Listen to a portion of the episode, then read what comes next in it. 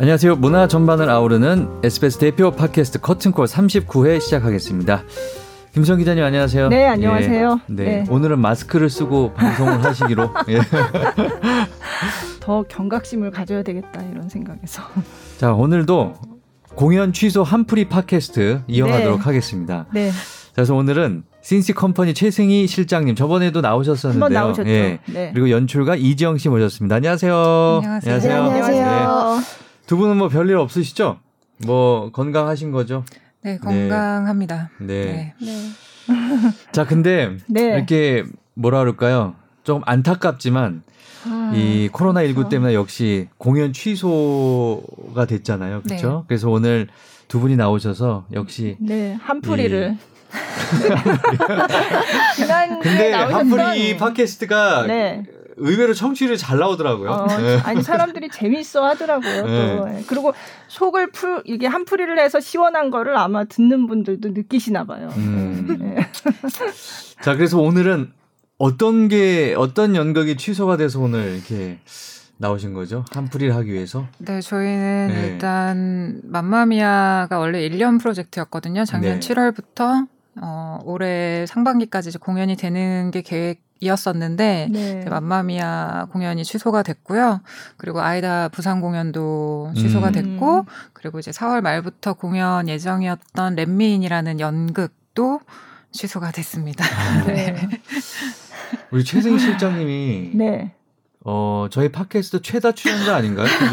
아니, 아니요. 출연은 처음에 나오셨었고 그다음에 그다음에는 배우가 네. 나왔죠. 그러니까 그러니까 네. 같이 왔었잖아요. 아, 같이, 같이 오셨잖아요. 네. 세 번째 오시는 거예요, 지금. 예. 그렇죠. 네. 최다 출연자. SBS에 자주 오시는 네.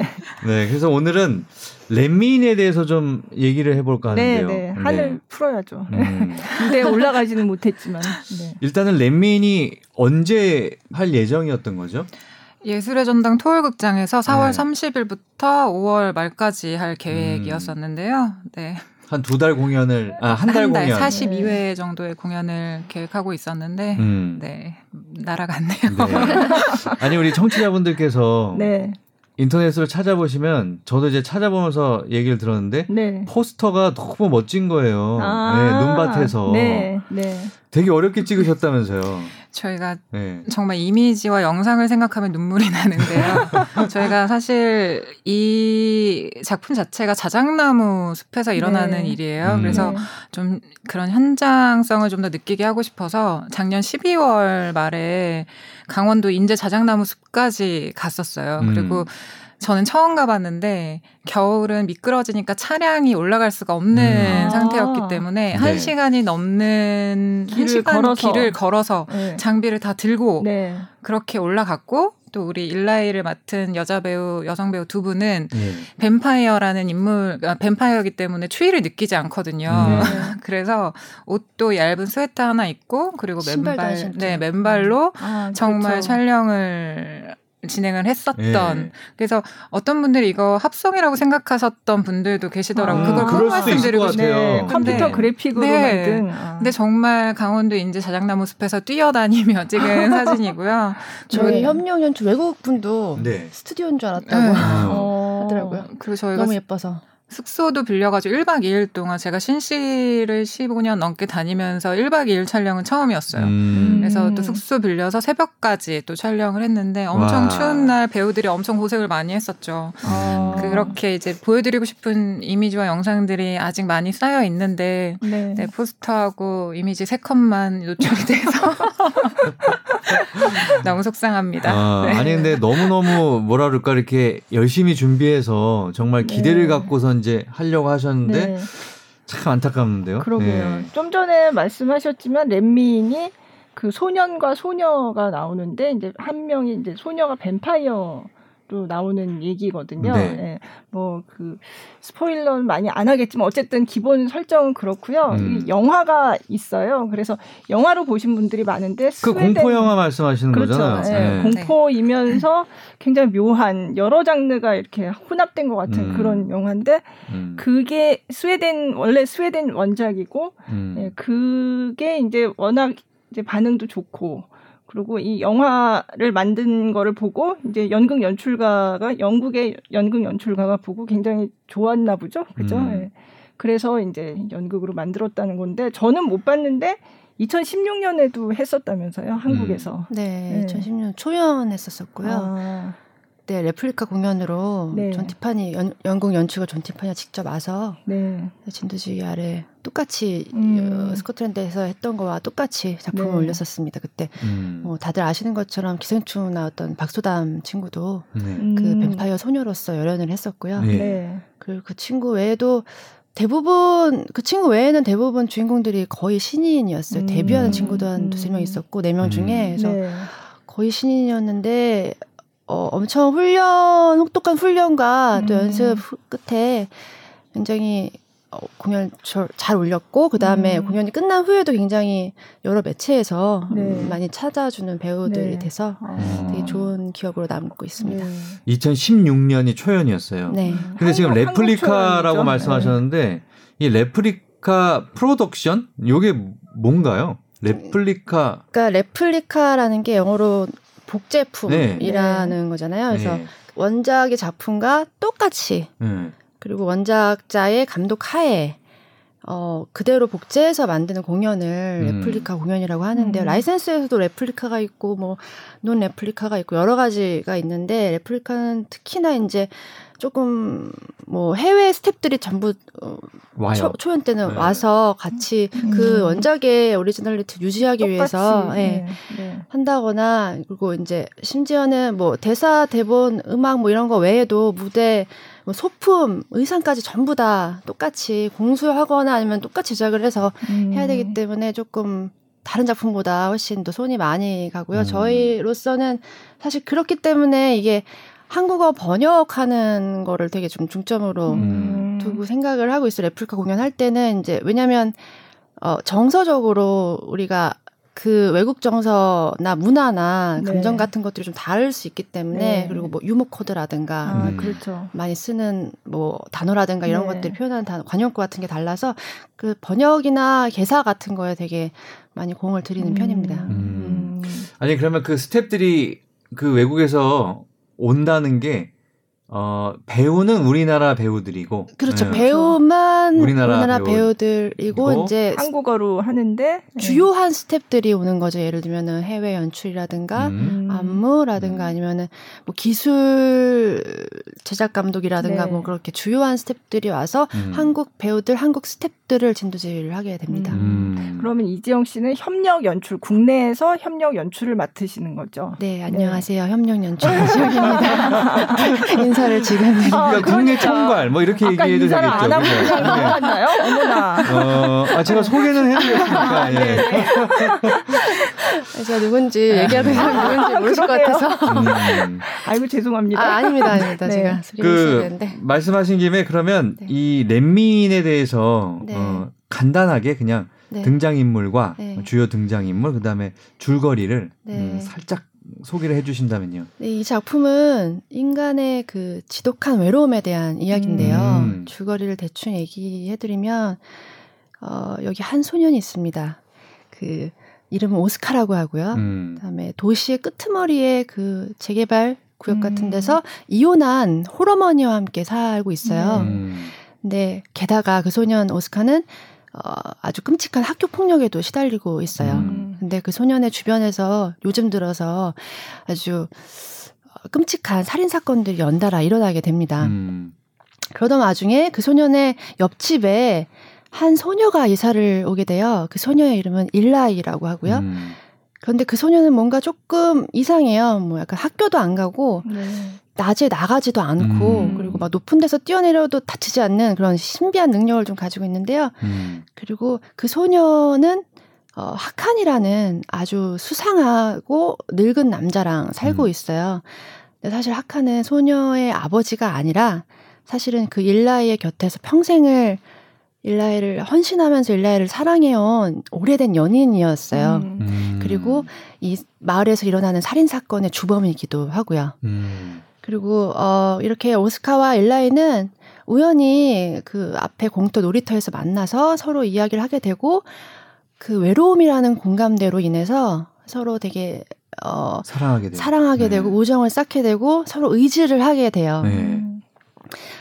그래서 이 둘이 어 이 두 소년 소녀가 시작하는 이 사랑이 굉장히 풋풋하고 음. 매혹적이고 설레이는 한편 이 늙어가는 이 한 남자 학한 음. 학한의 일라에 대한 사랑은 굉장히 쓸쓸하고 잔혹하고 음. 서로 대위를 보여주면서 네. 네. 드라마가 이어지게 되고요. 음. 그러던 어느 날 오스카가 어 그 일라이에게서 아주 충격적인 사실을 발견하게 되는데요. 음.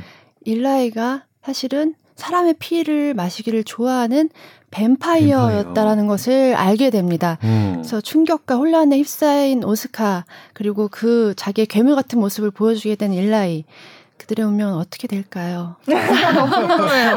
아, 너무 궁금해요. 스포일러 하지 말라는. 네. 네.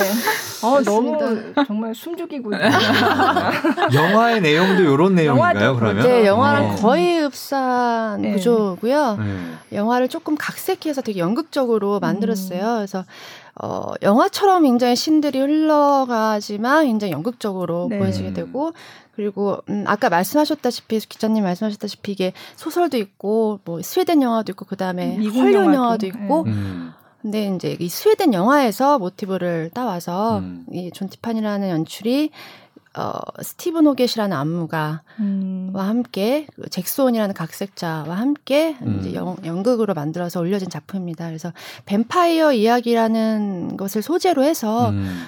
인간의 고립, 인간의 외로움 이런 걸 음. 아주 잔혹하지만 시적으로 아름답게 음. 무대에 펼쳐놓은 작품이라고 네. 할수 있습니다. 되게 묘한 느낌이 되겠는데. 네. 네. 네. 어, 제가 맞아요. 어제 사실은 이 얘기를 한다 그래서 그 스웨덴 영화를 봤어요. 봤거든요. 네.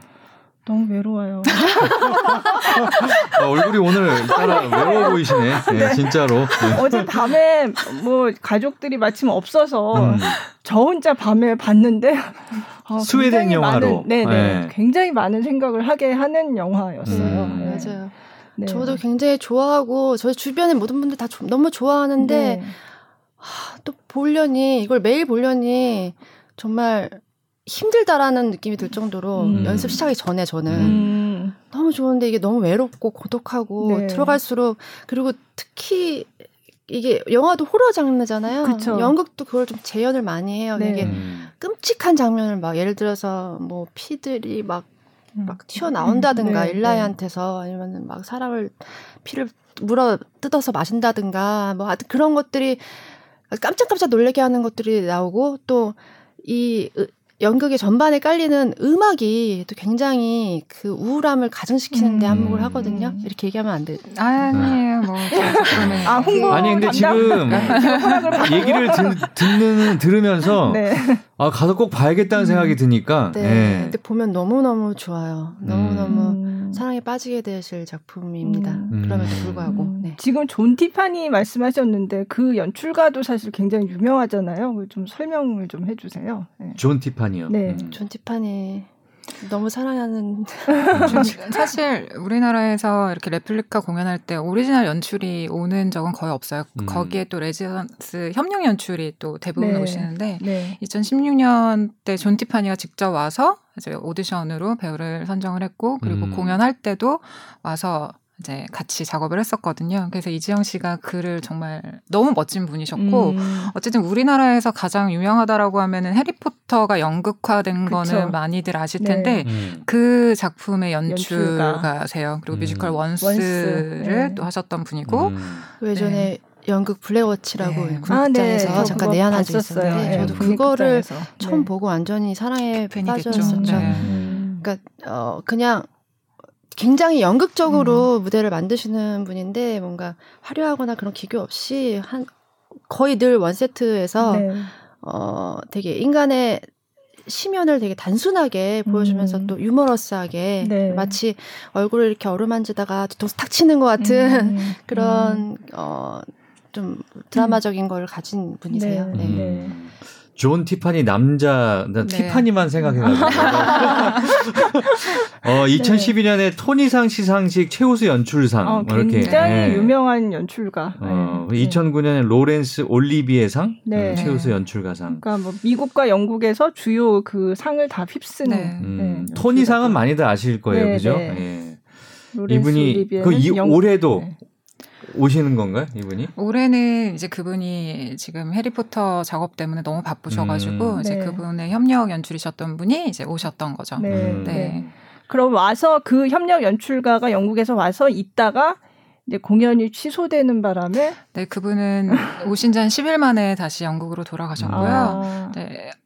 지금 이런 좀 안 좋은 상황이 전 세계적으로 큰 영향을 네. 미치고 있잖아요. 네. 그래서 이제 영국 국립 그러니까 스코틀랜드 국립 단에서 이 만들어진 작품이에요. 네. 그러다 보니까 영국 내에서도 해외에 나가는 거에 대해서 자제령이 음. 떨어졌기 때문에 네. 그럼에도 불구하고 내보내는 거에 대해서 국립극단으로서의 이 좀 책임감이 좀더 음. 크셨던 것 같아요. 그래서 이제 연출님은 와서 일주일 정도 작업을 하고 있는 상태였고 그 다음 음. 주에 안무가가 들어와야 되는 상황이었는데 이제 그분부터 순차적으로 들어오게 된 스탭들이 못 들어오는 아. 상황이 발생을 네. 했던 거죠. 네. 그래서 음. 그러니까 저 희가 뭐 안마미아나 시카고처럼 한국에서 여러 번 작업했었던 공연이면 조금 더 그 작업의 의지를 더 피력할 수 있었을 텐데 저희가 네. 사실 16년도에 딱 한 번 했었기 때문에 음. 이제 국내 스태프로 운영하기에는 조금 한계가 있고 음. 그리고 오리지널을 보여드리기 위해서는 어, 이번에는 접는 게 더 낫지 네, 않느냐라는 네. 결론을 내려서 네, 네. 취소까지 하게 됐습니다. 어. 아니 그러면 그 무대가 굉장히 뭐라 그럴까요? 어, 뭐라고 얘기해야 될까? 되게 저도 되게 궁금해요. 네, 네. 무대를 네. 어떻게 꾸밀지 이게 음. 그 무대함에 정말 또 자랑하고 싶은 게 부분이에요. 네. 네. 그러니까 이게 정말 숲으로 이루어져 있어요. 네. 그래서 나무가 26그루가 음, 있는데요. 실제 자작나무입니다. 음. 실제 아. 자작나무고 그 자작나무는 혹시 영국에서 가져온 그런 건 아니에요. 네, 우리나라에서 작업을 한 거고 음. 그게 높이가 한 7미터 정도 되는 네, 자작나무. 저 오늘 세어 가지고 왔어요. 몇 아. 그루의 나무가. 20, 네, 26그루. 그루라고 네. 지정이 돼 있나요? 어, 26그루 이렇게 네, 되어 있대요. 어. 네.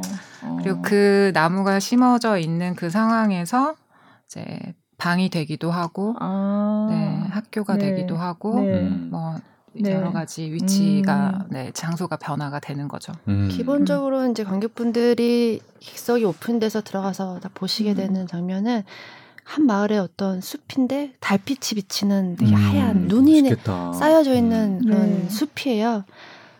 정말 너무 아름답거든요. 음. 그 거기에 정글짐 하나가 놓여 있는 아, 게 네. 전부예요. 네. 그래서 그 무대에서 어, 그 숲 숲의 한쪽 면에서 오스카의 방이 되기도 음. 하고 음. 또 돌아서면 놀이터가 되기도 하고 네. 학교가 되기도 하고 음. 굉장히 그 연극적인 상상력을 음. 통해서 그 음. 되게 아름답게 표현해낸 네. 거고요. 그 마지막에 또 그 정글짐에서 또 이제 마술처럼 수영장이 나타나거든요. 아, 그래서 네. 그 아 이거 보시면 참 좋겠는데 말을 할 수도 그러니까 한풀이 한풀하게 하고 가세요. 아, 정말 그 장면이 진짜 너무 아, 네. 어. 무섭지만 아름다워요. 그러니까 에이, 어떻게 얘기를 해야 되지? 그 장면에서 네. 보시면 제가 객석에서 구체적으로 말씀하시면 안 됩니다. 네. 16년도에 네. 그 장면을 같이 이제 객석에서 관객분들이 볼 때는 다 같이 숨을 멈추고 있는 듯한 착각이 들 음. 정도로 음. 이렇게 뭔가 되게 큰 에너지가 있거든요. 네. 그 집중하는 데에서. 음. 아쉽습니다. 네. 아니, 저도 어제 영화 보면서 어 이런 거를 다 어떻게 연극 무대에서 표현을 했을까 음. 굉장히 궁금했거든요. 네. 기발한 네. 장치들로 음. 만들어냈습니다. 그러니까 무서우면서도 아름다운 네. 뭐 네. 그런. 네, 네, 맞습니다. 마치 그 저희가 옛날에 동화 보면 항상 늘 모든 일이 숲에서 일어나잖아요. 뭐 빨간 망토도 그렇고. 그렇죠. 숲에 들어갔다 나오면 뭔가 내 삶이 달라져 있거나 음. 숲에 들어가면 뭔가 다른 세계로 갈 수 있다거나 음. 그래서 관객분들이 처음에 딱 들어왔을 때 딱 객석에 앉자마자 그 느낌을 딱 느끼실 거예요. 뭔가 음. 신비롭고 동화 속의 어떤 곳으로 네. 빨려 들어가지. 네. 하지만 아름다운 줄 알았더니 피가 난다는 그런 어. 곳이라는 되게 반전이 있는. 네. 아, 그럼 피를 진짜 그 흘리고 그래요 거기서. 네. 어, 그러면 하얀 눈 위에 막 피가 뿌려지고 그러겠네요. 네, 그렇습니다. 음. 그래서 앞 앞자리에 앉으셨던 분들은 정말 많이 놀래시더라고요. 음. 어... 그런 장면들을 보고. 네. 음. 아니 그러면 이, 어. 이 연극을 너무나들 그 배우 지망생들 오디션 엄청 많이 볼 것 같은데 경쟁률이 어느 정도 됐어요 이번에는? 저희가 16년도에는 600여 명이 오셨었는데 음. 올해는 1,600명 에이. 정도가 음. 접수를 네. 하셨어요. 네. 그래서 엄청난 이제 경쟁률이 있었죠. 음. 거기서 이제 일라이 역할은 700명이 지원을 했었고요. 음. 네. 이제 오스카 남자는 네. 600명 네. 정도가 지원을 해서 음. 두 명씩 뽑혔으니까 뭐 350대 1, 300대 1. 대부분 다 네. 신인 배우들인가요? 어, 한 분 빼고 세 분은 어. 거의 잘 모르시는 네. 네 신인 네. 배우분들이세요. 음. 네. 그러면 나머지 300명이 학한인가요? 거기에 아, 여러 명의 네, 출연진이 8명? 8명? 네, 네, 다른 캐릭터들이 네, 있어요. 네. 음. 학한도 있고 거기 학교 친구들도 있고 음. 그러니까 오스카하고 일라이를 제외하고 다 이제 다른 캐릭터들을 또 연기를 하시거든요. 네. 그래서 음. 네, 음. 많은 분들이. 그 16년 때는 이제 박소담 씨가 일라이 역이었고 네. 그다음에 오스카의 안승균, 네. 오승훈 네. 요두 음. 분이었는데 이번에 좀 안타깝게 됐지만 뽑힌 분들이 누구세요? 어, 오스카 역에는 그 박재석, 박재석, 정희. 정희. 아, 음.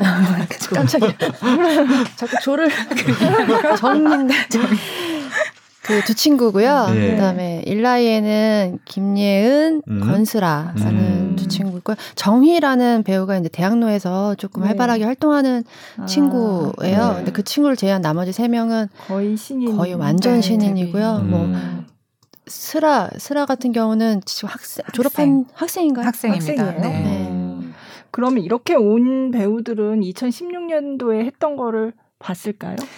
안 봤더라고요. 어. 네. 제가 너무 재밌었던 게 첫 네. 번째 reading 하는 날 reading을 다 하고 네. 외국 연출이 작품 혹시 보신 분인데 배우 중에 아무도 작품을 못본 거에서 저희가 완전 히 브라보를 사실은 외쳤긴 했어요. 네. 그러니까 보면은 사실 그쵸. 좀 네. 영향을 받죠. 그렇죠. 네. 아무래도 다른 사람이 했던 그쵸. 그런 연기들의 영향을 받기 때문에 그리고 아, 아무래도 이거를 알아가는 게 더 재미가 음. 있기 때문에 음. 그랬던 경험이 있어요. 음. 네.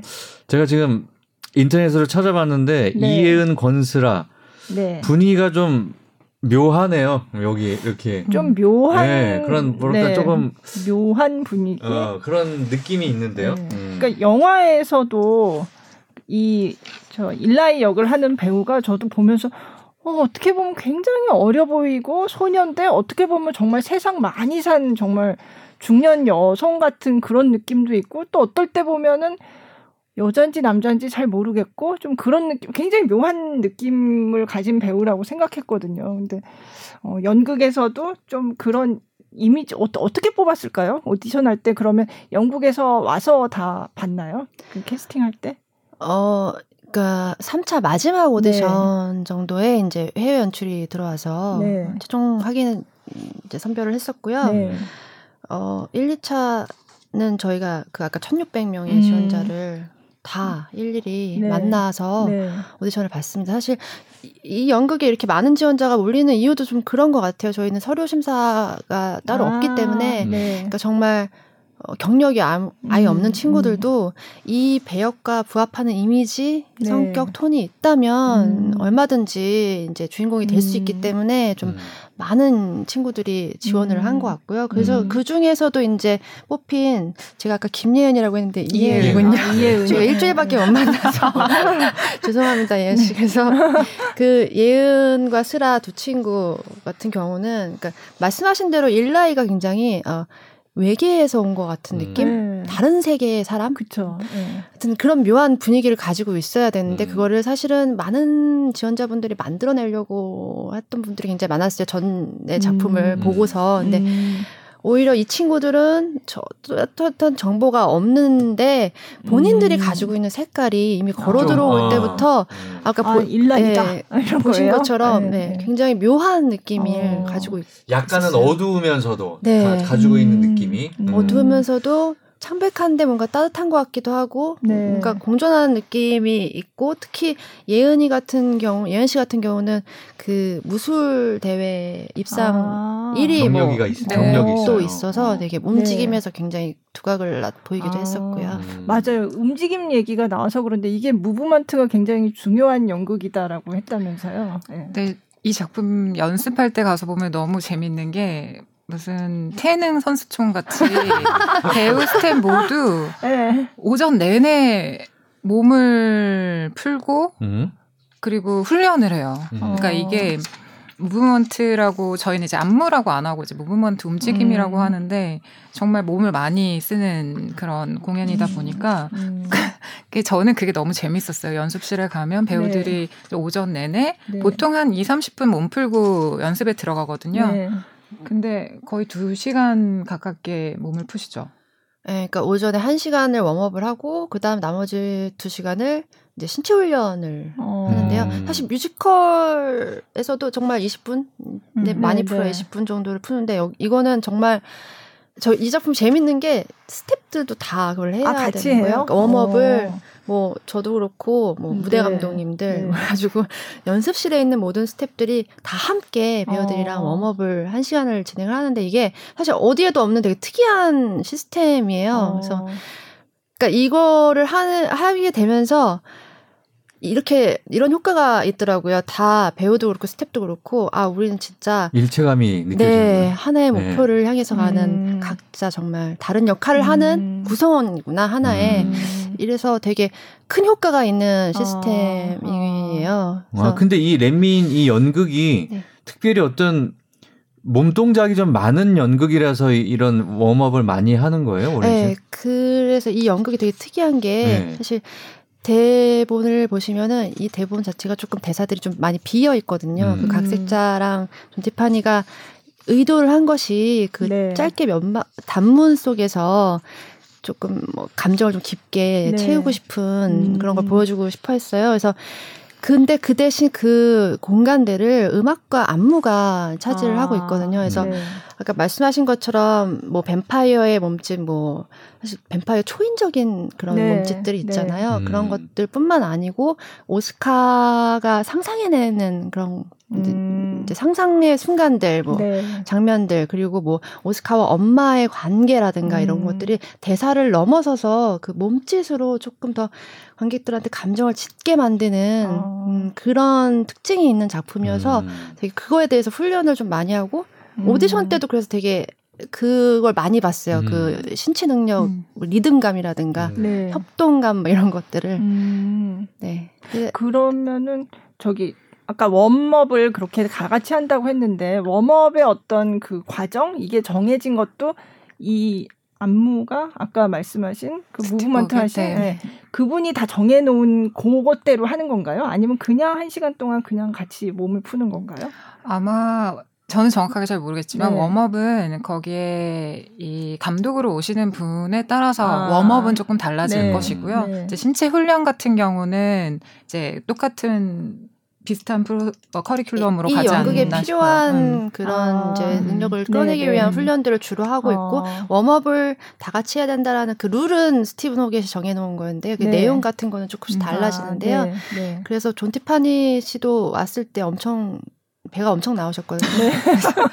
툴툴거리면서 어, 어. 나도 이거 해야 되니까 너도 해야 돼. 막 이렇게 했던 기억이 납니다. 그러니까 이 렛민 어, 어. 연극이 보니까 음, 배우가 연기를 하기 위해서 갖춰야 될 게 굉장히 많네요. 네, 굉장히 까다로운. 네, 뭐 발성이나 뭐 이런 거 기본이고 이런 몸 동작들 이런 네. 것들도 되게 어색한 배우들이 있거든 이게. 그렇습니다. 네. 네. 그리고 이 작품이 사실 캐릭터가 성인이 아니에요. 그러니까 네. 12살, 3살, 이제 소년과 소녀의 이 나이대기 때문에 이 신체도 그런 음. 좀 너무 큰 친구거나 아, 네. 이, 네. 런 친구들은 될 수가 없는 거죠. 음. 그래서 이제 좀 소년의 소녀의 모습을 하고 있는 그러니까 아. 이미지도 되게 중요. 음. 연기를 네. 잘한다고 해서 다 네. 되는 게 아니라 음. 그러니까 저희가 아, 이 배우랑 꼭 하고 싶다는 요즘 또 친구들이 워낙 키가 커가지고 아. 네또 그런 부분도 좀 있어요. 네. 아쉬운데 저희가 그 오스카 같은 경우는 이렇게 그 캐비넷에 들어가야 되고 음. 수조에 아, 네. 들어가야 되고 네. 뭐 이런 것들에서 키 제한이 네, 음. 사이즈 제한이 아, 그러니까 이게 네. 모든 배역에는 음. 임자가 있다니까요. 네, 그게 네. 맞습니다. 정말 맞는 말씀이세요. 네. 그 임자를 잘 찾아내는 게 또 저희의 어, 역할인데 하고 싶어도 키가 크면 못하는, 못하는 거고. 수전에 못 들어가는데 어떻게 맞아요. 수조를 다시 만들어야 된다. 네. 근데 기본적으로 중학생 정도의 연령이니까 이 주인공들이 음, 네, 네. 음, 어. 딱 봤을 때 너무 나이 들어 보이면 안 되는 거잖아요. 그렇죠? 네. 음. 근데 일라이 같은 경우는 말씀하셨던 것처럼 나이를 가늠할 수 없는 그러니까요. 네. 그런 느낌이, 특징 네. 때문에 사실 이 두 친구가 캐스팅이 음. 된 아. 거기도 해요. 음. 네. 어떻게 보면은 음. 하기야 이게 물론 의상을 그렇게 입어서 그런지 모르겠는데 여기 지금 기사 보니까 남자 배우 둘은 이렇게 막 조끼 같은 거 입고 되게 학생 같은 느낌인데 요 일라이 둘은 조금 묘하죠. 어, 네. 묘하네요. 네. 네. 학생 분위기는 아니고. 네. 음. 네. 학교를 안 가, 안 가니까. 그 어디서 저기 뭐지? 재활용 수감 같은 데서 네. 옷을 이제 음. 쇼핑하는 친구니까요. 아. 센스도 남다르고. 음. 네. 네. 근데 영화는 보니까 음악이 그렇게 많지 않던데요. 거기는 그냥 네, 네 그냥 그러니까 완전한 정적은 아니고 뭔가 그런 소리들이 막 섞이는데 음악이 계속 깔리고 이러지는 않더라고요. 근데 네. 근데 이 작, 연극에서는 연극에서는 좀 어, 연극적인 느낌을 좀 더 주기 위해서인지 음. 19곡 19곡 정도를 아, 사용을 네. 했어요. 언더스코어 네. 그러니까는 어, 장면 안에 네, 네. 깔리는 음악으로. 네. 그래서 그 곡들이 근데 올라프 아르날즈라는 아, 아이슬란드 음. 맞죠? 아. 되게 역시 추운 동네 네.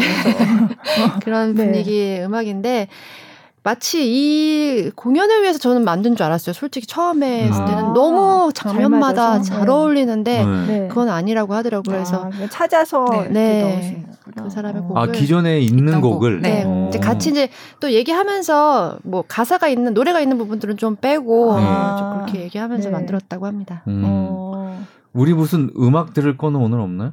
네, 음악은 없고. 없어요. 음. 근데 존 티파니가 그러고 보니까 원스 뮤지컬도 연출을 했었고 그래서 음악적인 거에도 굉장히 좀 신경 많이 쓰고 감각이 좀 특별히 있을 것 같아요, 느낌에. 네, 그리고 네. 이제 안무라고 하면 저는 원스도 그렇고 렛민도 그렇고 저희가 생각했던 안무랑은 너무 좀 결이 달라요. 어. 결이 달라서 정말 드라마가 확실히 그 안에 보여지는 그냥 움직임 같아요. 아. 그러니까 음. 제가 해리포터를 보고 왔을 때도 연극이지만 거기에도 음악과 그리고 이 움직임이 상당히 네. 많이 들어가 있거든요. 네.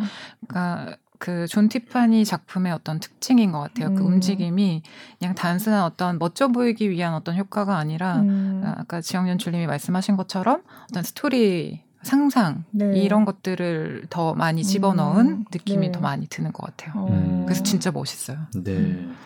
어, 저근데 음. 신청곡이 있습니다. 아, 네, 네. 신청곡. 어. 네, 신청곡. 네. 아니, 그럼 처음이에요. 아니... 게스트가 지금 신청곡 신청하는 거. 자, 아니, 너무 아까... 듣고 싶으세요? 네. 네. 네. 아, 음악 얘기하셔서 음. 아니. 음. 이게 한풀이니까요. 네. 네. 그 음악을 제가 아까 말씀드렸던 올라프 아르날즈 음. 네. Old Skin이라는 곡 저희가 스킨. 공연에 음. 나오는 곡인데 네. 이 고, 그걸 들으시면 이 공연의 느낌을 조금 음. 아. 잘 아실 수 있지 않을까. 네. 저도 가끔 진짜 우울하거나 이럴 때 좀 듣거든요. 그래서 음. 더 가라앉고 싶을 때. 네. 이 노래를 한번 그럼 들어볼까요?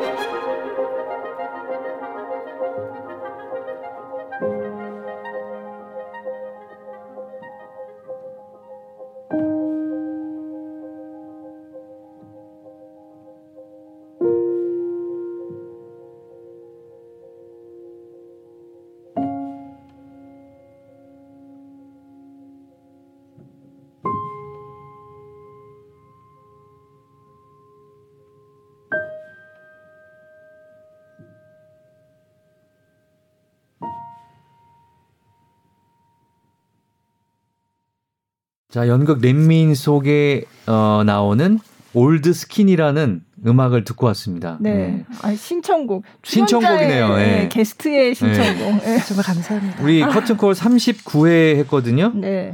처음이에요. 네. 네. 게스트가 노래를 신청하기.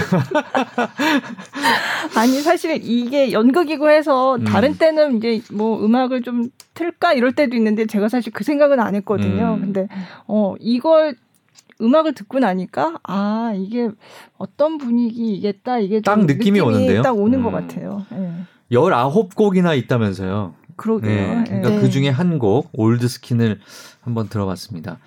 딱 요런 느낌이네요. 그러니까 그렇죠? 네, 네. 전체적인 분위기가. 네. 음. 올라프 아르날즈. 음. 네. 자, 그 이 연극이 연령이 있나요? 연령? 볼 수 있는 관람 연령이 연령? 네. 관람 연령은 중학생 이상이고요. 네. 네. 주, 아니 근데 여기 관람 연령이 열, 아 말이 막 혼나오네. 관람 연령. 예. 네. 그 설명하는데 보니까 두려움 없는 10대들, 10대들. 이런 성인 말이 붙어 있더라고요. 음. 네. 그러니까 사실 이거는 뉴욕에서 렛민 공연할 때 이제 이렇게 쓰셨더라고요. 아. 그래서 너무 재미있는 표현이기도 하고 이 작품에 아. 되게 맞는 표현인 것 같아서 네. 저희도 네. 두려움 없는 10대들 이렇게라고. 음. 아, 네. 그렇구나. 그러니까 기본적으로는 중학생 이상 네, 중학생 음, 관람가. 네. 음. 이게 두려움 없는이라는 말을 쓴 거는 이게 뭐 뱀파이어고 그런 잔혹한 장면이 나와서 이제 네. 그렇게 음. 쓰신 건가요? 네. 중간에 정말 깜짝 놀래키는 장면이 또 나오거든요. 아. 그래서 저도 초연할 때 제 동생이 임신을 하고 있었었는데 네. 뭐 너무 보고 싶어 했거든요 이 공연은. 아, 근데 네. 혹시라도 제가 다 설명까지 다 해줬지만 혹시라도 네. 좀 걱정이 돼서 어. 못 왔던 경험이 있었어요. 어. 아 그래서 결국 못 봤네요. 네, 못 봤어요. 어. 그래서 이번에 보려고 했었. 네. 연이 안 닿네요, 그 동생들이. 그러게요. 네. 어. 네. 어. 그런 것으로. 네. 음. 아니 그 전체가 몇 장면이나 되죠? 그러면 이 렛미인이? 이 장면이 엄청 많아요. 네. 아 두툼한 노트가 나왔습니다. 아, 대본해 가지고. 네. 네. 음. 천천히 하세요. 예, 네, 괜찮습니다. 그럼 공연 시간은 어느 정도나 돼요? 저희가 인터미션 포함해가지고 거의 2시간 한 10분 음. 정도 음. 네, 됐던 것 같아요. 그죠? 네. 그럼 길이도 괜찮은데요? 네. 네 보기가 음. 음. 너무 길지 않고. 음, 맞아요. 음. 그래서 1막 22장, 2막이 18장으로 돼 있는데 장면 장면이 되게 짧고 그리고 되게 유기적으로 이렇게 이어져 있어요. 영화처럼 아. 영화에서 컷이 이렇게 오버랩으로 자연스럽게 흘러가듯이 네. 네. 신기하게 그렇게 돼 있어서 음. 많은 장수지만 그냥 굉장히 몰입해서 볼 수 있게 아. 되는 것 같아요. 음. 네. 그 가장 최고의 장면 꼽으시는 게 있을까요? 저는 제일 네. 놀랬었던 게 그 정글짐이라고 아까 얘기했던 거기서 일라이가 이렇게 땅으로 떨어지는 장면이 있어요. 네. 그 장면이 정말 너무 충격적이었어요. 그러니까 어, 그거 미리 알려주면은 이것도 스포일러 되지 않을까요? 그러니까 괜찮을까요? 어느 어느 신에서 나올 어느 신에서 나올지 모르니까. 아, 그리고 그, 그게 또 네. 실제로는 어떻게 보일까 하는 것도 있으니까 뭐. 아, 네. 아니 근데 그, 그거는 또 되게 그러면 나올 때마다 이러고 볼 것 같은데요. 음. 뭐 좀 그 뭐 이거는 피해 주셔도 되고요. 네. 아니 아니면 저는 아까 또 지영현 씨이 말씀하셨던 것처럼 무대 자체가 너무 아름다워요. 음. 그리고 눈 날리는 아. 눈이 흩날리는 장면들이 꽤 많이 나오거든요. 네. 근데 보통 우리나라 무대 기술하면은 이제 그냥 보통 종이 같은 효과를 네. 연극에서는 많이 내요. 네. 종이를 찢어가지고. 아. 근데 이건 종이가 아닌데 정말 빛나면서 되게 아름다워요. 정말 음. 너무 너무 아. 름다워요 그래서 보고 있으면 진짜 눈밭에 있는 것 같고 음. 그래서 그 무대 자체만으로도 진짜 음. 멋진 그러면 장면인 그것 같아요. 눈송이에 쓰이는 그것도 영국에서 들여온 건가요? 그런 걸로 알고 있어요. 오. 네, 네. 그러니까 배우들이 음.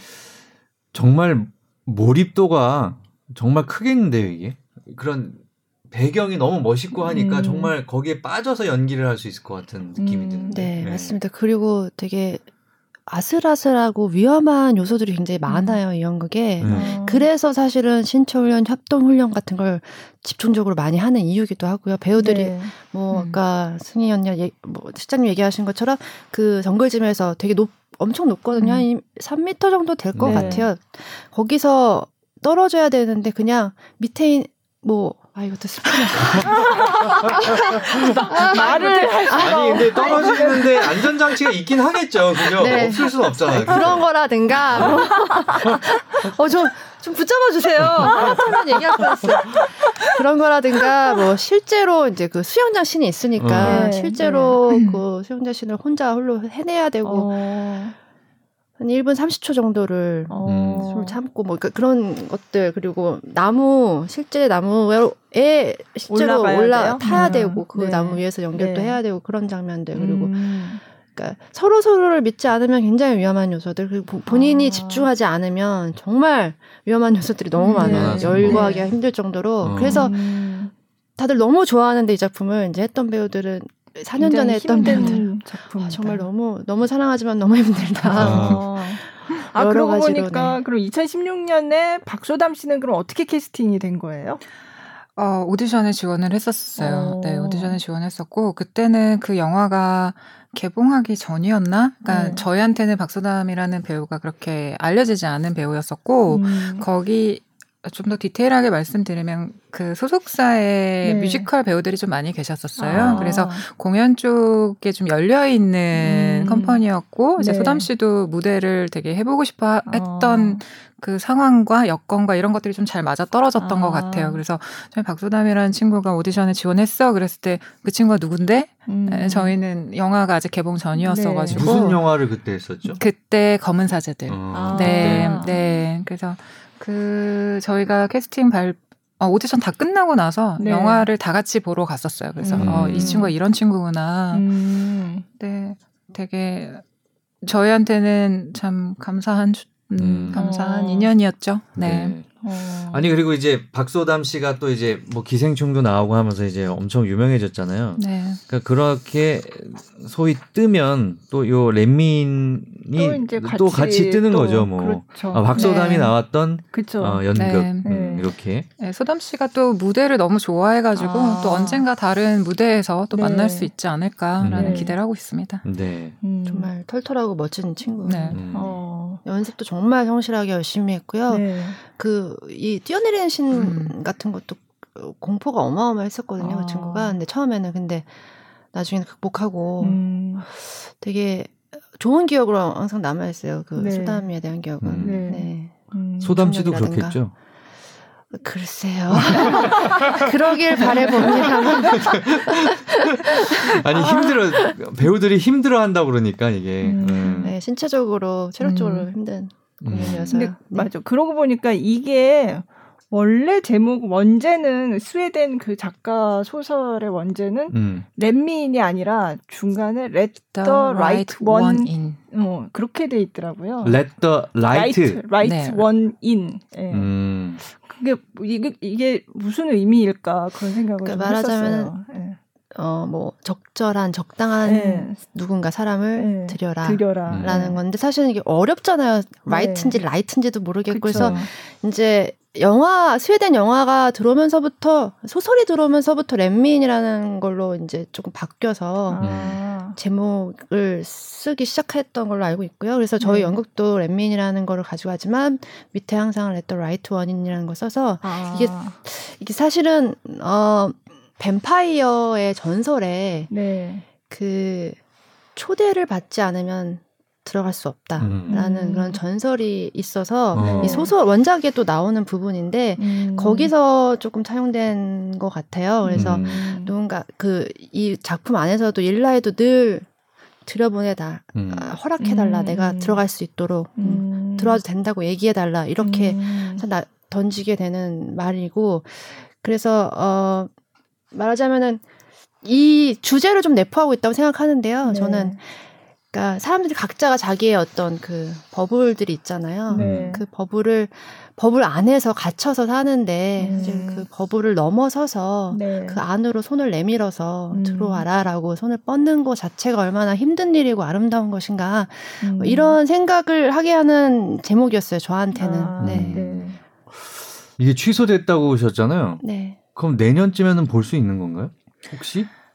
저희도 그렇게 되기를 바라고 음. 어, 사방팔방 알아보고는 있어요. 그러니까 배우분들도 그렇고 너무 사랑하는 시점에 원치 않게 헤어졌던 상황이라 음. 어, 지금 알아보고 있는데 현실적으로 뭐 공연 기간이라든지 배우분들의 배우 스태프분들의 스케줄이라든지 음. 이런 것들을 다 맞추기가 좀 어려운 부분도 있지만 음. 네. 모두 이 의지가 있다 보니까 좀 희망을 가지고 기다려 보고 음. 있는 중입니다. 음. 네. 음. 저는 이지영 씨가 지금 이거 협력 연출 이것뿐만 아니라 굉장히 그 전에도 다른 거 많이 하셨다고 해서 연출을 어떻게 시작하게 되셨는지 그런 좀 그런 게 좀 개인적으로 궁금해요. 아 저, 저요? 네. 음, 오래전에 얘기라서 기억이 잘 안 나는데 네. 흘러 흘러 이렇게 왔습니다. 아, 음. 흘러 흘러. 네, 뮤지컬 좋아해서 아. 회사에 같이 이제 입사 동기로 네. 같이 입사를 했고요. 네. 어 사실 이, 이 회사에 되게 좋은 작품이 많아서 저는 아직도 네. 좀 배우고 있는 단계로 음. 되게 존 티파니 같은 경우도 그렇고 그렇죠. 음. 뭐 여러 해외 정말 유명한 연출가들 그리고 국내에도 선생님들 정말 네. 기라성 같은 선생님들 만나 뵈면서 좀 아 연극이란 어떤 건가 음. 또 연극과 우리 인생이 어떤 건가 이런 음. 거를 좀 배워 나가고 싶은 생각으로 계속 공부하는 마음으로 지금 하고 있고요. 그래서 그런 네. 거에 일환으로 계속 협력 연출들 음. 하고 있습니다. 네. 네. 지영 연출이 정말 저희 신씨 하면 연극 햄릿을 네. 잊지 못할 작품 중에 하나인데 그게 음. 선생님들 다 모시고 했었던 작품이거든요. 네. 그때 뭐 김성녀 선생님, 네. 손지채 선생님이 연출님이셨고 네. 그때 평균 연령이 66세였었어요. 네. 그 작품 선생님이 막내셨죠. 네, 윤석환 아, 선생님 막내셨고 거기에 이제 네. 조연출로 들어가 있 있으면서 선생님들과 같이 작업을 했고 음. 또 이번에 이제 마틸다라는 작품 어린 네, 친구들이 네. 나오는 마틸다라는 작품을 또 협력 연출하면서 정말 초등학교 다니는 이제 배우분들과 아, 함께 아, 네 그래서 네.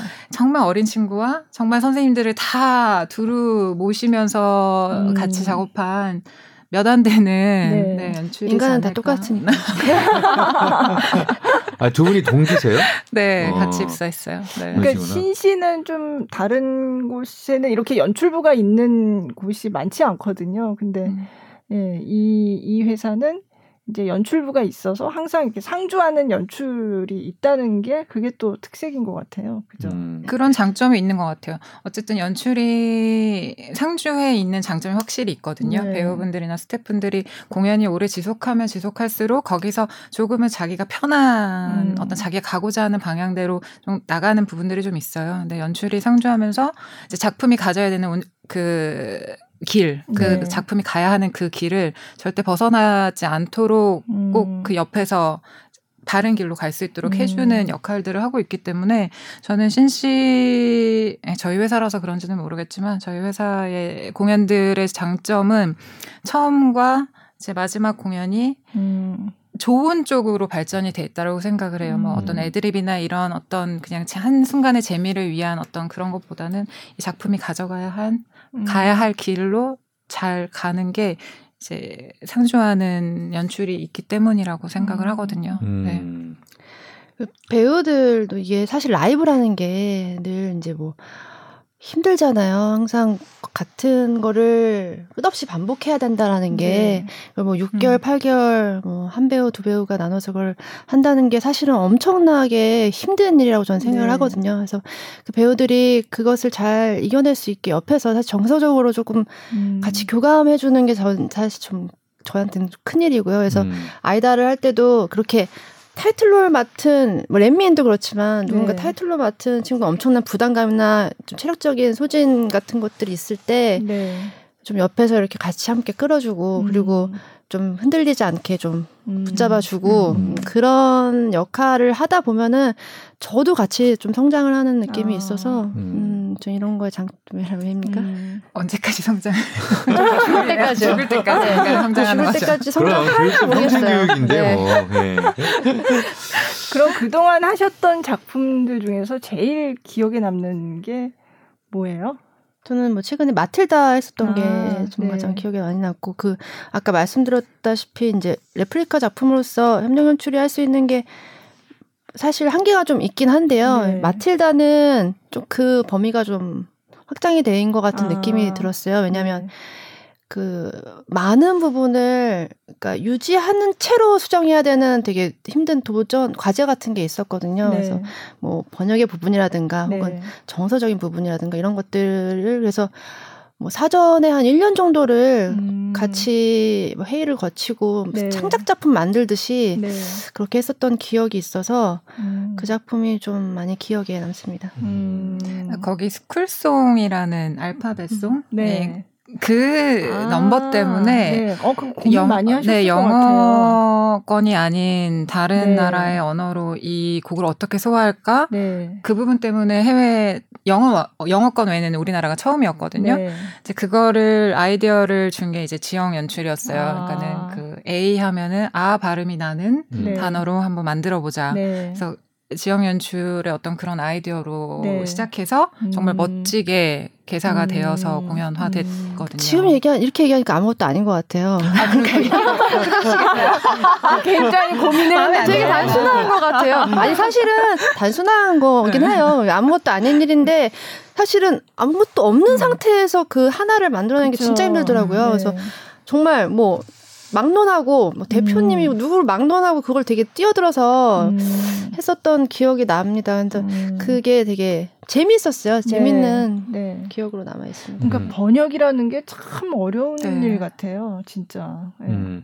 음. 어렵죠. 네, 음. 네. 근데 이 기생충도 사실은 그 해외에서 네. 번역 그 자막에 그렇죠. 그게 네. 되게 비중이 컸었잖아요. 배가 그래서 저도 사실은 레플리카 작품 할 때 항상 그런 마음으로 임하고 있어요. 이 음. 이것이 성패를 가른다, 성패를 네. 가른다.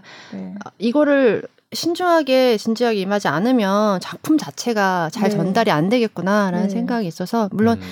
이것은 다 이제 사전 작업이 돼야 되겠지만요. 네. 어, 그리고 나서 또 배우들을 만나면 또 배우들의 아이디어로서 또또 음. 또 이게 수정되는 부분들이 많이 생기고 음. 그거를 또 이제 또, 어, 정리하는 것도 저희 몫이고요. 음, 네. 네. 맞습니다. 그러고 보면 이거 원작, 그러니까 그 스웨덴 영화를 보면 그 시대 배경 같은 게 좀 나오거든요. 네. 근데 그런 게 연극에서도 이게 반영이 되나요? 네, 연극에서도 의상이나 네. 그 TV 아나운서의 내용들 네. 뭐 이런 아. 것들로 이것이 이제 80년대라는 그러니까 약간 그 요즘에 김유한 이야기 하잖아요. 어디 그 서비스에서 넷플릭스 네. 아 어디 어디 넷플릭스 맞나? 넷플릭스에서 네. 하는 네. 기묘한 이야기랑 되게 비슷한 아. 분위기예요. 그런 비슷한 시대고 네. 그래서 뭐 스타워즈나 뭐 아니면 뭐 그런 원자력 발전소 같은 네. 그런 이제 키워드들이 나와서 시대를 어, 반영할 그렇더라고요. 네. 저도 보다가 그 뭐 핵발전소를 살 수도 있고 뭐 이런 얘기를 했던 것 같아서 아 저런 얘기가 저것도 다 뭔가 의미가 있어서 들어갔나라는 생각을 네, 하면서 네 맞습니다. 음. 네. 80년대라는 시대가 가진 네. 특수성 때문에 택한 음. 것 같아요. 그런 아. 좀 시대가 가지고 있는 약간 어두운 이면도 있고 네. 혼란스러움도 있고 네. 여러 가지 사건들도 굉장히 많았고 네.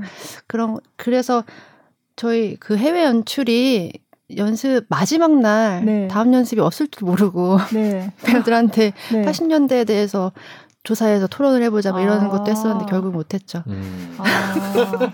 어, 우리한테도 80년대가 네. 그렇죠. 조사해서 해, 하라고 그랬으면 되게 재밌었을 것 네. 같은데요. 되게 네. 뭐전 세계적으로 재밌는 그러니까. 시기인 것 같아요. 80년대가. 네. 음, 그렇군요. 얘기를 네. 하다 보니 진짜 아, 이번에 봤, 정말 할, 해서 제가 가서 볼수 있었어야 음. 되는데 참 아쉽네요. 아니 근데 요즘에 보면은 오페라도 그렇고 네. 공연을 이제 관객 없이 생중계로 음. 하는 경우들이 있잖아요. 해외에서도. 해외에서도 있죠. 있죠. 네. 네. 네. 그런 생각도 있으세요? 막 계속 이게 좀 장기화되고 그런다면 코로나가? 음, 렛미인은 그렇게 못할 거고. 예. 그렇죠. 이제 신시가 가지고 있는 대부분의 공연들이 이제 라이센스 공연들이다 그렇죠. 보니까 이제 네. 저작권의 네. 문제가 있어서 네. 이제 현실적으로 이제 말씀드리면 신시는 조금 어려운 부분이 있지 않을까라는 생각을 음. 하고 있고요. 근데 제가 여기 오기 전에 이 질문을 보고 저희 네. 선배님들한테 이거를 공유를 했어요. 어떻게 음. 생각하시냐. 네. 앞으로 이 공연계가 영상화되는 음. 이 될수 있을 거라고 생각하시냐 아니면 아니라고 생각하시냐 네. 이거를 이제 얘기를 해봤는데 음. 정말 반반이시더라고요. 네. 그러니까 네. 공연의 이제 현장성이 있기 때문에 그렇게 돼서는 안 된다라고 생각하시는 분이 계시고 음. 또 어떤 분은 뭐 NT 라이브처럼 네. 정말 그런 컬에 이제 음. 영상화 될 수 있는 시스템이 네. 된다면 될 수 있지 않을까? 음. 그래서 정말 반반으로 나뉘는 것 같아요. 음. 네, 의견을. 이제 저 연출님은 어떻게 생각하세요? 저는 되게 좋은 기회가 아닐까라는 네. 생각이 들어요. 그러니까 네. 이 우려가 많으시잖아요. 네. 이런 게 활성화가 되고 음. 그러면 공연장에 찾아오시지 않지 않을까. 우리 음. 시장이 작은데 음. 뭐 이렇게 우려하시는 부분들도 많으신 것 같은데 저는 오히려 오히려 이것을 보고 더 공연장에 찾아오시지 않을까라는 음. 생각이 들어요. 우리가 음. 퀄리티 있게 그리고 영상으로서도 되게 잘 만들어 놓으면 그것이 우리한테도 그러니까 아카이브 구축을 위해서도 좋은 네. 일이고요. 사실 그런 게 너무 없 기도 하고요. 사실 네. 저희 공연계가 제가 엔티 라이브를 그 영국 내셔널 시어터, 영국 네. 국립극장 네. 극장에서 하는 그 작품을 찍어서 이제 국립극장에서 상영을 하면서 그랬죠. 네. 네. 한국 국립극장에서 그거를 이제 상영을 했죠. 음. 네. 네. 네. 그걸 영화처럼 마치 네. 그거를 보러 갔었는데 너무 부럽더라고요. 그쵸. 그렇게 네. 만들 수 있는 그런 기반도 너무 부럽고 그거를 또 보고 났더니 연구해 가서 그 작품을 보고 싶어지는 음. 거예요. 실제로 음. 내 눈앞에서 음. 네. 음. 그 화면이 영상이 너무 잘 만들어진 까닭도 있거니와 음. 오히려 아 진짜로 이걸 내 경험해 보고 싶다라는 욕구가 생기니까 네. 저희는 여러모로 좋은 기회지 않을까 생각합니다. 아니 왜 스포츠 중계도 TV로 잘 보지만 재밌게 직관을 하면 더 재밌거든요. 음. 그게 그런 느낌 아닐까요? 그렇죠. 그 공연도 현장성은 어. 사실 그 화면을 통해서 느끼기가 좀 어렵겠죠. 음. 네, 그걸 그대로 그렇게. 아니 근데 저는 이제 그렇게 되면 연극 이런 뮤지컬 공연에 대한 이제 일반 대중의 접근성도 굉장히 높아질 네, 것 같고 맞습니다. 어, 더 음. 대중화에 더 도움이 될 것 같아요. 저는 음, 맞습니다. 이런. 네. 그 제가 얼마 전에 요런 걸 가지고 음, 8시 뉴스에 요즘 문화 뉴스가 거의 사실 거의 들어갈 수 음. 없는 상황인데 요거는 제가 주말에 기사를 써서 네. 8시 뉴스에 들어갔었는데요. 지금 무료 공연들 굉장히 많이 하잖아요. 음. 온라인으로. 근데 이게 뭐랄까 대안은 될 수 없다. 음. 그러니까 뭔가 이게 뭐 그러니까 원래 공연을 대체하는 걸로는 할 수는 없는 없다. 거죠. 근데 지금 어. 상황이 워낙 특수하니까 그쵸? 다들 집에만 음. 있으니까 하고 그리고 또 하나 또 봐야 될 거는 이게 제대로 만들려면 정말 많은 인프라와 기술과 경험이 필요하거든요. 근데 지금 잘 보시면 어 이렇게 전 세계적으로 이렇게 온라인 무료 공연을 하는 곳들이 다 국공립이거나 음. 아니면 맞아요. 워낙 팬들이 전 세계에 있어서 이런 거를 원래부터 하던 음. 단체들이에요. 그러니까 음. 베를린 피라모닉이나 음. 메트로폴리탄 오페라나 이런 데는 원래부터 이 영상화 사업을 예전부터 해서 실제로 유료 회원을 모집을 해서 음. 이걸로 돈을 벌고 있었던 단체거든요. 음. 그러니까 근데 사실 지금 대부분의 개인 예술가들이나 어, 민간 단체들은 이런 정도의 어, 영상화를 감당할 만한 재정도 없고 음. 인프라도 없거든요. 그래서 사실 지금 굉장히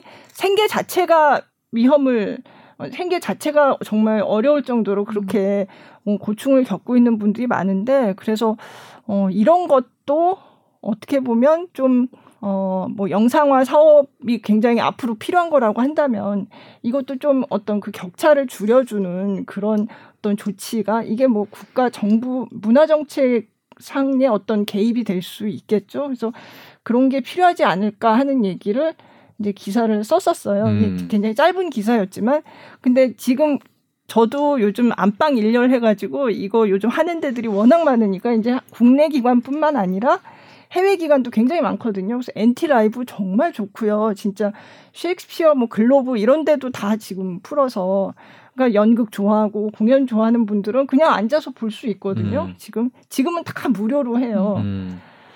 근데 이게 그냥 아 좋다라고만 생각을 하지만 또 잠깐 다시 생각해 보면 이게 사실은 이걸 다 유료로 하던 것들이 많고 이걸 다 무료로 보는 게 당연한 거는 아니거든요. 그래서 어떤 이제 예술 쪽에 종사하는 분인 것 같은데 어, 한 번쯤 이것도 그들의 노동으로 만들어진 그런 결과라는 거를 좀 생각을 해달라. 이게 무료로 보는 게 지금 당연한 게 아니다. 음. 지금은 특수한 음, 상황이라서 네. 무료지만 이거 역시 그들이 생업으로 하는 그 일의 결과물인데 그걸 너무 당연하게 무료로만 생각하지 않았으면 좋겠다. 네, 네, 그런 음. 얘기를 하더라고요. 음. 네. 말이 길어졌습니다. 수 있겠네요. 어, 말씀하시다 보니까 김수영 기자님이 한을 푸시고 계시네요. 아니 어쨌든 이게 아니, 한이라기보다 음. 좀 예, 그런 면은 사실은 저도 예전에 그랬던 것 같거든요. 네. 예, 그걸 직접 이렇게 겪어보지 않으면 사실은 잘 몰라요. 음. 예. 아니 그러니까 코로나 때문에 네. 어, 어쨌든 뭐 우리 학생들도 그렇고 이 온라인으로 수업을 하는 걸 생각도 해보지 않았는데 그렇죠. 네. 어쨌든. 어, 이런 방법도 있을 수 있구나라는 걸 생각하게 해주는 어쨌든 네. 기회니까 네. 공연계에서도 어 이제 물론 가서 직접 현장에서 봐야 되겠지만 요런 방법도 그쵸, 한번 생각해 볼 수 있는 굉장히 네. 중요한 음, 음. 굉장히 방향이 지금 뭔가 대전환 맞습니다. 뭔가 이런 거를 네. 겪고 있는 것 같아요. 음, 네. 앞으로 이게 이제 전염병이라는 게 이 코로나 이후에도 다른 또 전염병이 계속 온다면 또 이런 상황은 계속 만들어지는 거거든요. 네, 그래서 더 대책을 생각하고 대비를 그렇죠. 해야 될 것 같아요. 아까 말씀하셨던 것처럼 뭐 지원 사업으로 뭐 좋은 공연들을 뭐 정부 단체에서 지원해서 이렇게 만들어서 배포를 한다거나 혹은 어느 정도 유료화 시킨다거나 네. 그런 방법들을 좀 찾아서 네. 제 생각에는 어, 이런 거 얘기하면 안 되겠지만 뭐 어쨌든 이게 저 이번으로 끝날 그게 아니라고 저는 생각을 해요. 음. 그러니까 네. 언제고 뭐 1년이고 2년 후고 왜냐면 저도 그러니까 한 몇 년 전부터 이 공포를 계속 겪거든요. 음. 독감이나 심장플루 이런 그쵸. 것들이 오면서 음. 아 공연에 뭔가 진행하는데 위협이 되고 있다라는 음. 것들을 몇 년 전부터 사실 느끼고 있었는데 이렇게 지금 크게 된 거는 어, 처음이지만 네. 네. 앞으로도 저는 어떤 식으로든 이렇게 문제가 공연계 쪽에 생길 위험 상황이 네, 위험 상황이 라이브를 네. 할수 없는 상황이 발생할 거라고 저는 생각을 해서 그거를 안 그렇다면 좋겠지만 음. 음, 염두를 해서 미리 준비를 여러 가지로 해야 될 것 같다는 생각이 듭니다. 음. 네네. 음. 자 앞으로는 이제는 뭐 취소가 돼서 당분간은 이제 공연이 네. 없지만 네. 어떤 계획 같은 걸 좀 가지고 계신가요? 저희는 네. 계획이 늘 있죠. 네. 저희는 다 계획이 있었습니다. 갑자기 저희... 기생충이 생각나네요. 저희 렌트라는 공연이 아, 네. 또 6월 달부터 진행이 될, 될 예정입니다. 네. 네. 이 작품은 원래 계획대로 잘 공연이 올라가기를 바라고 있는 마음으로 준비는 하고 있고요. 음. 그리고 고스트라는 공연이 이제 올 10월에 아. 네, 공연을 시작하게 되는데요. 이 두 작품이 올해 남아 음. 있습니다. 네, 음. 되게 많은 공연으로 올해 상당히 바쁠 거라고 생각을 했는데 음. 예상치 네. 못한 상황이 발생을 해서 네, 지금 렌트랑 고스트 딱 두 작품 지금 준비하고 있는 중이에요. 음. 네. 그 두 공연은 네. 공연이 아. 이루어졌으면 좋겠는데 네, 그렇죠? 네, 그 어. 전까지 이제 상황이 이제 네, 호전되기를 네. 바라면서. 예, 예. 네. 자 오늘 함께 해주셨는데 어떠셨어요? 한 좀 많이 푸셨어요? 제가 너무 많이 풀어가지고 네. 뭘 이렇게 많이 풀었나 싶은데 지금. 아무튼 어 뭐 공연이 취소돼서 안타깝고 속상하다라고 표현을 하기에는 사실 너무 송구스럽죠 지금 상황이 네. 저희가 뭐 사투를 벌이시는 분들도 있고 행사를 그렇죠. 네. 뭐 거시는 분들도 많은데 저희 당연하게 저희는 받아들여야 된다고 생각을 하고요 그래서 네. 차후에 저희가 희망을 가지고 여러 가지를 잘 준비해서 이제 상황이 좀 더 잠잠해지면 이렇게 경랑을 해치고 나온 우리 모든 국민들과 함께 또 희망을 노래하면서 공연장에서 만나서 네. 같이 즐거운 얼굴로 뵀으면 좋겠습니다. 오늘 네. 너무 즐거웠습니다. 네. 네. 최승희 실장님은요, 오늘 최다 출연 어, 기록 세우셨는데. 네. 네. 원래는 오늘 제가 아니라 저희 본부장님이 함께 하려고 했는데, 음. 네, 다른 일정이 있으셔서 제가 또 오게 됐고요. 네. 저는 사실 이제 렛민이라는 공연으로 이제 오게 돼서 이 네. 작품에 대해서 조금 더 말씀을 드리자면, 저는 이 작품이 좀 너무 슬프고 또 좀 너무 좀 힘들게 하는 작품이어서 음. 개인적으로는 막썩 좋아하는 작품은 아니고 저희 음. 공연이라고 그래? 해서 음. 자주 하는 공연은 아니잖아요. 그러니까 개인적으로는 네. 저는 좀 밝고 네. 그런 공연을 좋아하거든요. 네. 근데 이 작품은 그렇지 않았는데 이렇게 엎어지고 나니까 왜 이렇게 보고 싶은지. 어. 그래서 아, 다음에 혹시 이 공연이 재개가 될 수 있는 기회가 온다면 음. 더 열심히 해야 되겠다라는 생각을 음. 하고 있고요. 그리고 어쨌든 저희가 할 거라고 생각하고 준비했었던 그 과정 동안 해왔던 일들이 배우와 스탭들 모두 정말 열심히 준비를 했었거든요. 그래서 이걸 보여드릴 수 있는 날이 왔으면 하는 바람이고 음. 네. 이 이야기를 네. 할수 있게 해주셔서 감사합니다. 네. 감사합니다. 네. 꼭 저희도 감사드립니다. 어, 취소된 공연이 네. 어, 내년쯤에 꼭 열렸으면 좋겠네요. 그러게요. 네, 네. 기대해 보겠습니다. 네. 자 오늘 어, 팟캐스트 커튼콜 39회 신시 컴퍼니 최승희 실장님 그리고 연출가 이지영 씨와 함께 얘기를 나눠봤습니다. 김성 기자님도 오늘 예, 네. 많이 쓰셨고요. 네, 감사합니다. 네, 고맙습니다. 감사합니다. 네.